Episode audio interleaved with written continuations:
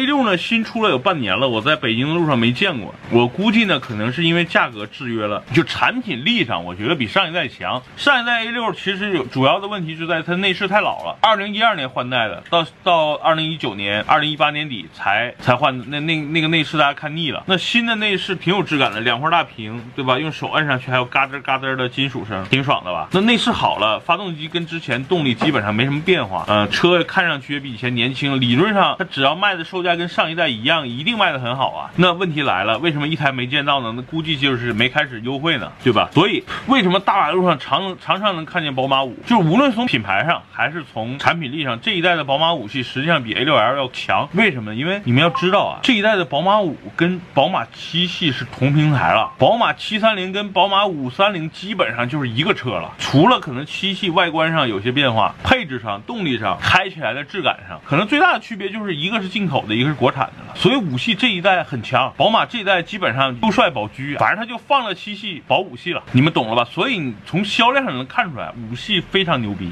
如果你纠结这俩 A 六又没有特别便宜的情况下，那就买五系，明白吧？如果 A 六一旦优惠大了，比如说七折了，它比五系可能会便宜个四五万，那个时候我觉得你就可以考虑了。